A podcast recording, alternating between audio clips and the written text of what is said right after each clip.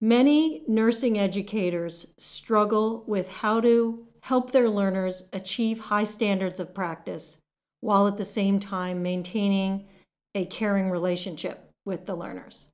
Put another way, how do you maintain high standards while also holding the learner in high regard?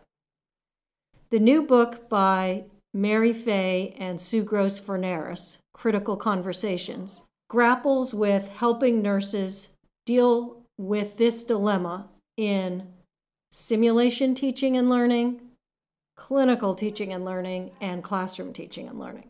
When I first saw this book, I was so excited because I believe their approach, which has us help learners understand and relate to the context, analyze what they're thinking, and then chart a course for future action, which they describe as three C's context, content, and course, is simple, intuitive, and easily applied across the curriculum.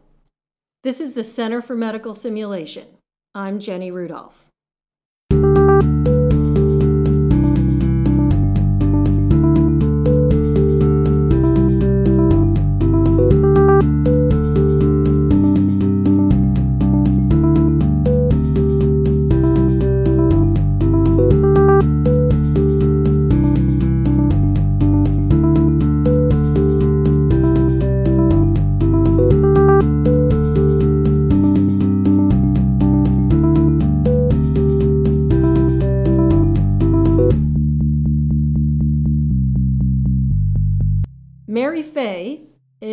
Originally trained as a nurse and got her PhD studying how do nurses apply debriefing. She worked for a number of years at the University of Maryland School of Nursing, directing the simulation program there, and then was on staff at the National League of Nursing, where she developed the relationship she has with Sue Gross Forneris, her co author. We were delighted to recruit Mary to the Center for Medical Simulation a couple years ago, where she now serves as our Associate Director of the Institute for Medical Simulation, our faculty development program.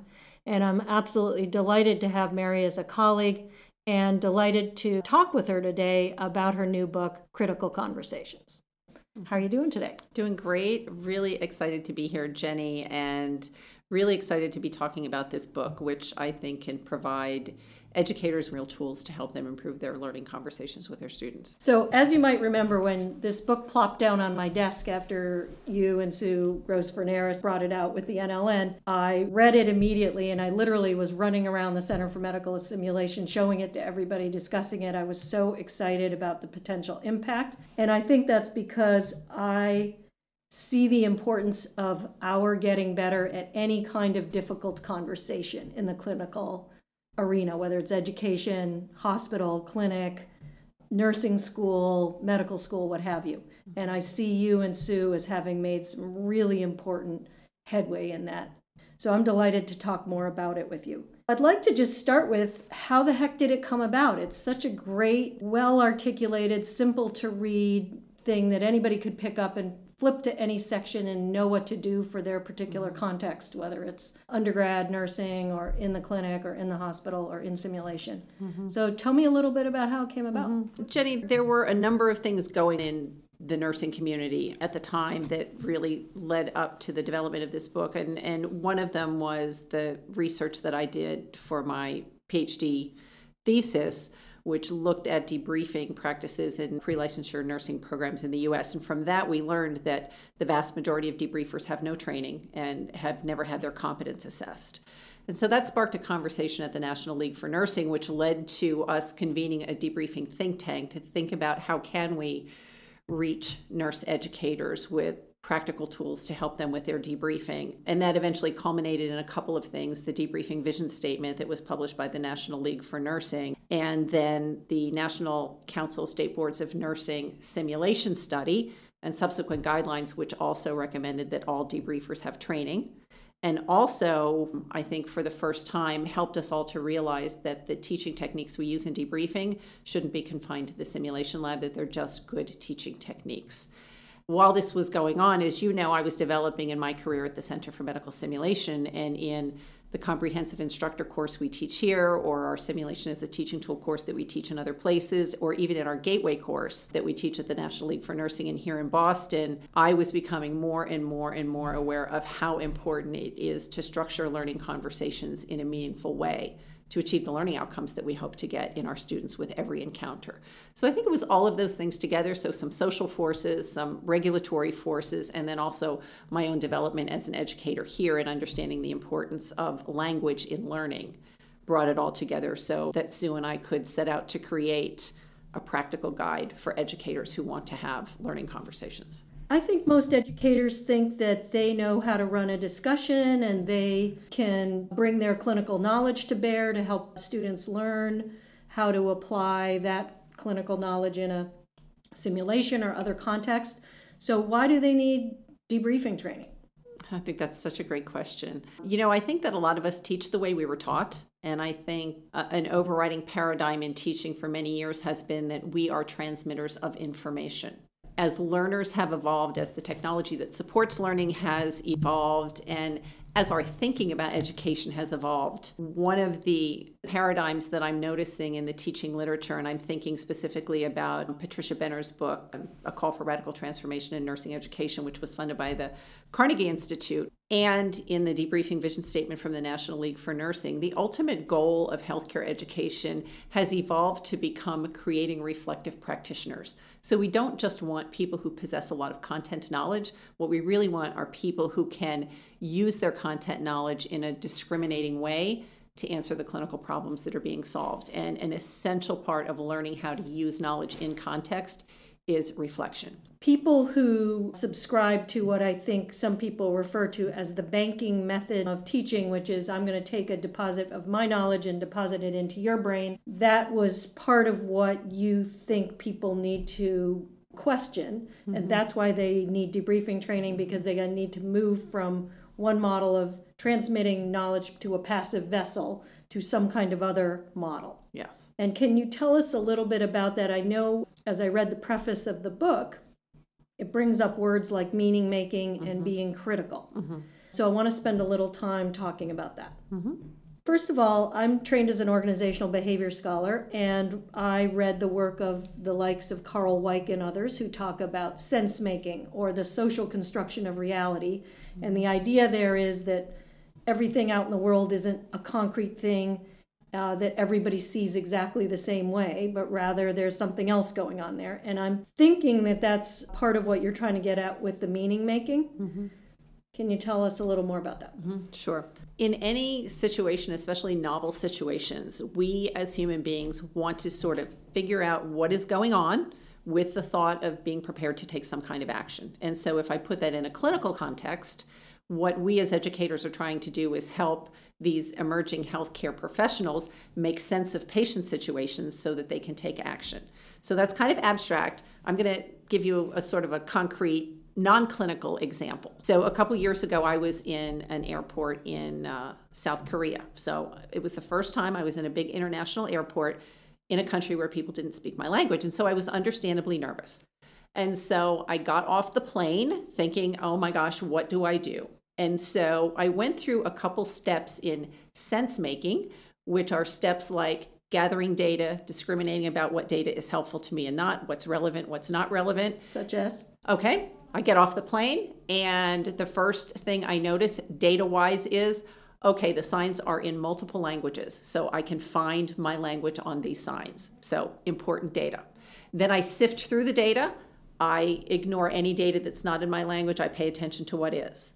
I also then activate some prior knowledge. And one of the things I know in a plane is we get off a plane and the herd of cattle tromps down to get their luggage. And so I knew from prior experience that if I generally followed the group of people I was on the plane with, I would probably end up at the luggage counter, which I did.